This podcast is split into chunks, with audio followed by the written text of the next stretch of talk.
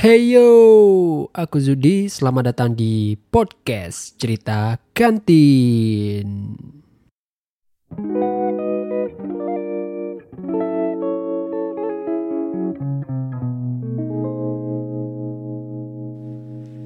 Yo, hari ini tanggal 16 November 2018 pukul 21 lewat 28 waktu Indonesia Barat. Syailah. Ditemani dengan segelas kopi yang hangat serta malam yang sendu. Syailah. Asyap. Kali ini aku ingin membicarakan sebuah hal yang mana hal ini sering kali terjadi di kalangan mahasiswa, khususnya mahasiswa baru nih, yang nggak tahu apa itu organisasi, apa itu akademis. Aku ingin nge-review ke belakang sebelumnya. Jadi kemarin aku pergi ke kampus, biasalah untuk menyelesaikan beberapa tugas suci ya kan. Tugas suci yang mana ya cari judul untuk skripsi gitu. Lalu setelah beberapa lama ber, berkutat dengan itu, ya biasa duduk di kantin, ngebahas perihal politik kampus, arah kampus ini mau dibawa ke mana dan lain-lainnya. Lalu ada beberapa mahasiswa, mahasiswa baru nih, yang datang ke meja kami. Sebelumnya mereka itu uh, bisa dibilang kami yang didik gitu di saat masa orientasinya. Lalu mereka duduk, mereka beber bertanya beberapa hal gitu. Contohnya gini ditanya. Bang,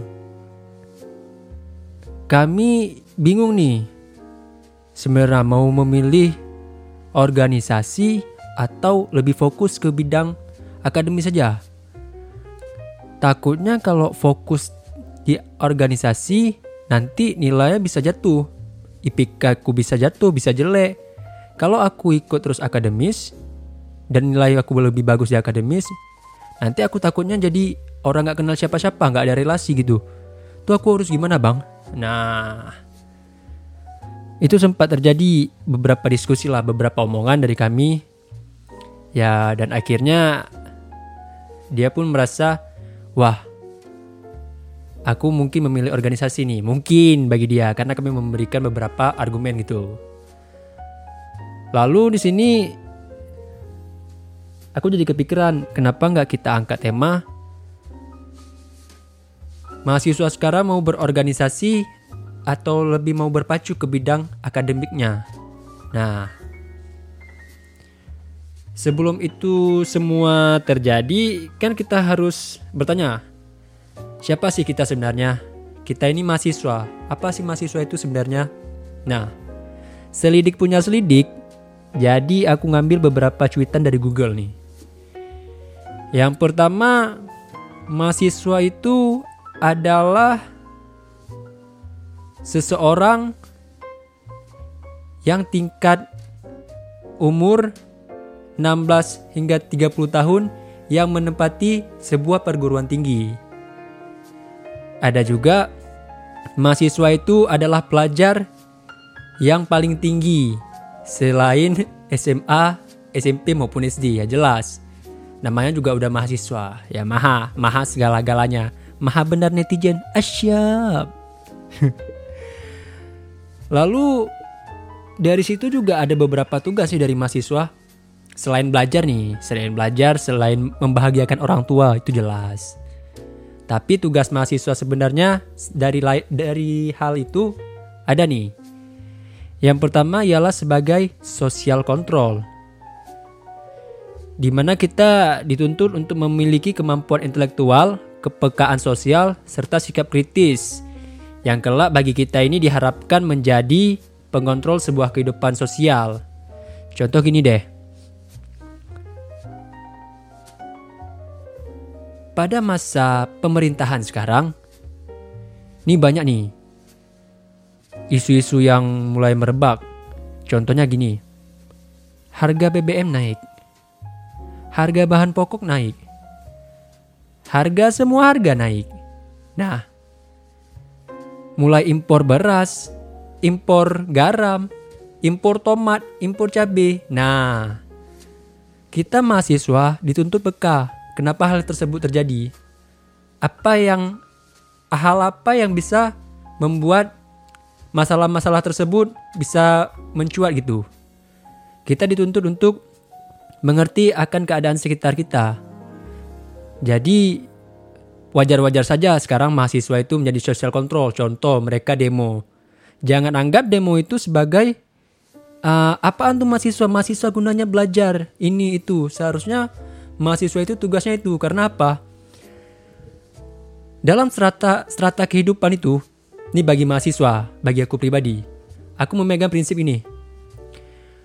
Memang mahasiswa takut kepada dosen, tapi dosen takut kepada wakil dekan ataupun dekan, dan dekan takutnya kepada rektor. Rektor takutnya kepada menteri, menteri takutnya kepada presiden. Dan apa? Presiden takutnya kepada mahasiswa. Semua kembali kepada mahasiswa ujung tombak tetap mahasiswa. Nah, mungkin di sini kita dituntut untuk ada kebekaan sosial sendiri. Makanya kita disebut social control. Lalu kedua, kita disebut juga sebagai agent of change. Di mana sikap-sikap kritis kita tadi bisa membuat sebuah perubahan besar. Dan mungkin pemimpin yang tidak berkompeten di bidangnya bisa menjadi gerah dan cemas nih kepada kita. Contohnya ya flashback lah kita ke 1998 di mana Bapak Soeharto sebagai presiden kita yang dahulu beliau dipaksa turun oleh mahasiswa yang saat itu berdemo yang sangat luar biasa di seluruh Indonesia.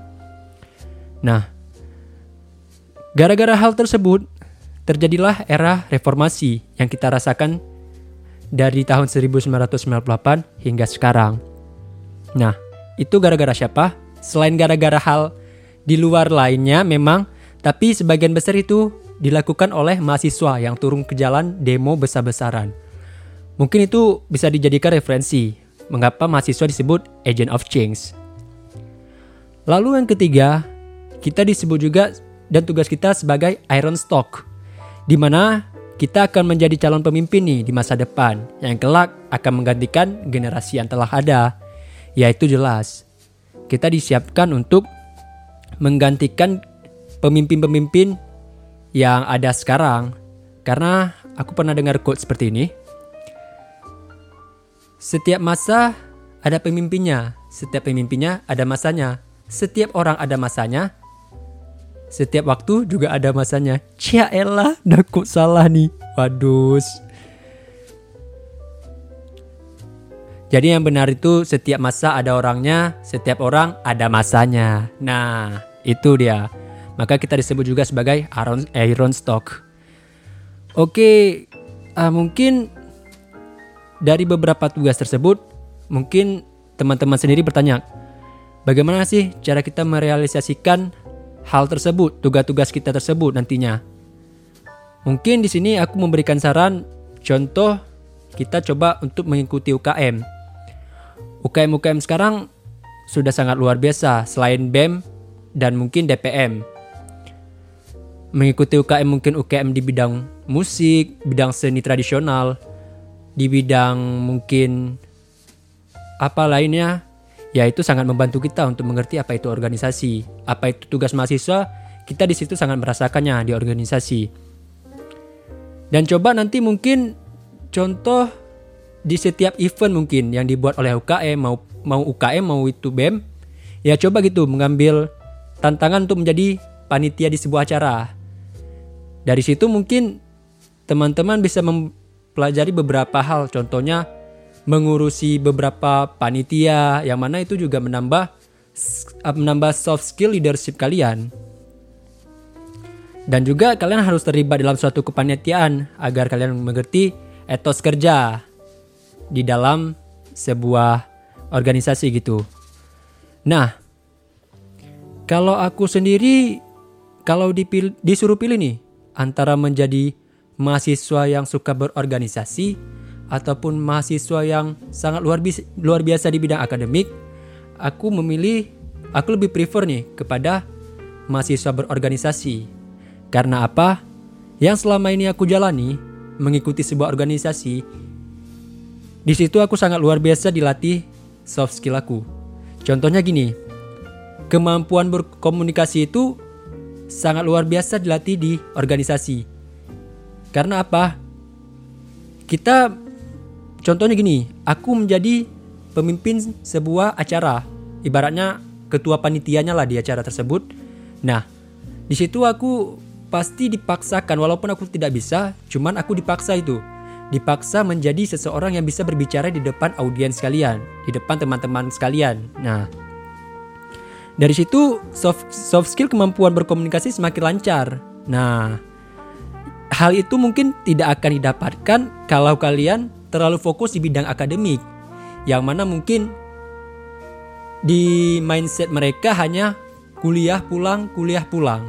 Rata-rata nih, karena teman-teman aku sebagian gitu, yang memang mereka jago di bidang akademik, tapi ya gitu, mereka kurang bersosialisasi, mereka terlalu egois terhadap mereka nggak mau tahu nih urusan urusan kalian urusan kalian ini urusan aku urusan aku nah kepekaan sosialnya itu kurang gitu.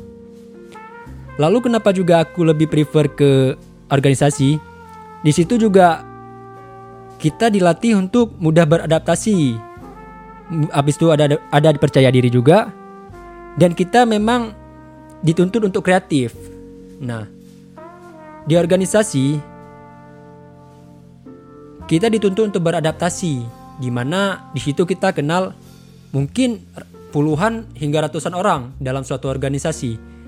Nah, dari situ kita makin tambah nih relasi kita, makin banyak teman-teman kita, nggak hanya di fa satu fakultas, malah mungkin di beberapa fakultas yang ada di kampus itu. Lalu kita juga dituntut kreatif. Hal-hal apa aja sih yang memang nantinya di saat kita bekerja setelah tamat kuliah, hal tersebut sangat kita perlukan untuk kreativitas kita di pekerjaan kita masing-masing. Mulai itu kita berwirausaha, mulai itu mungkin kita menjadi karyawan karyawan bank dan lain-lainnya gitu. Yang paling penting yang yang kita rasakan di organisasi. Contohnya aku nih ya, aku merasakan di organisasi sangat luar biasa kemampuan leadership itu sangat luar biasa yang yang aku rasakan selama ini karena apa kita dilatih untuk bisa memimpin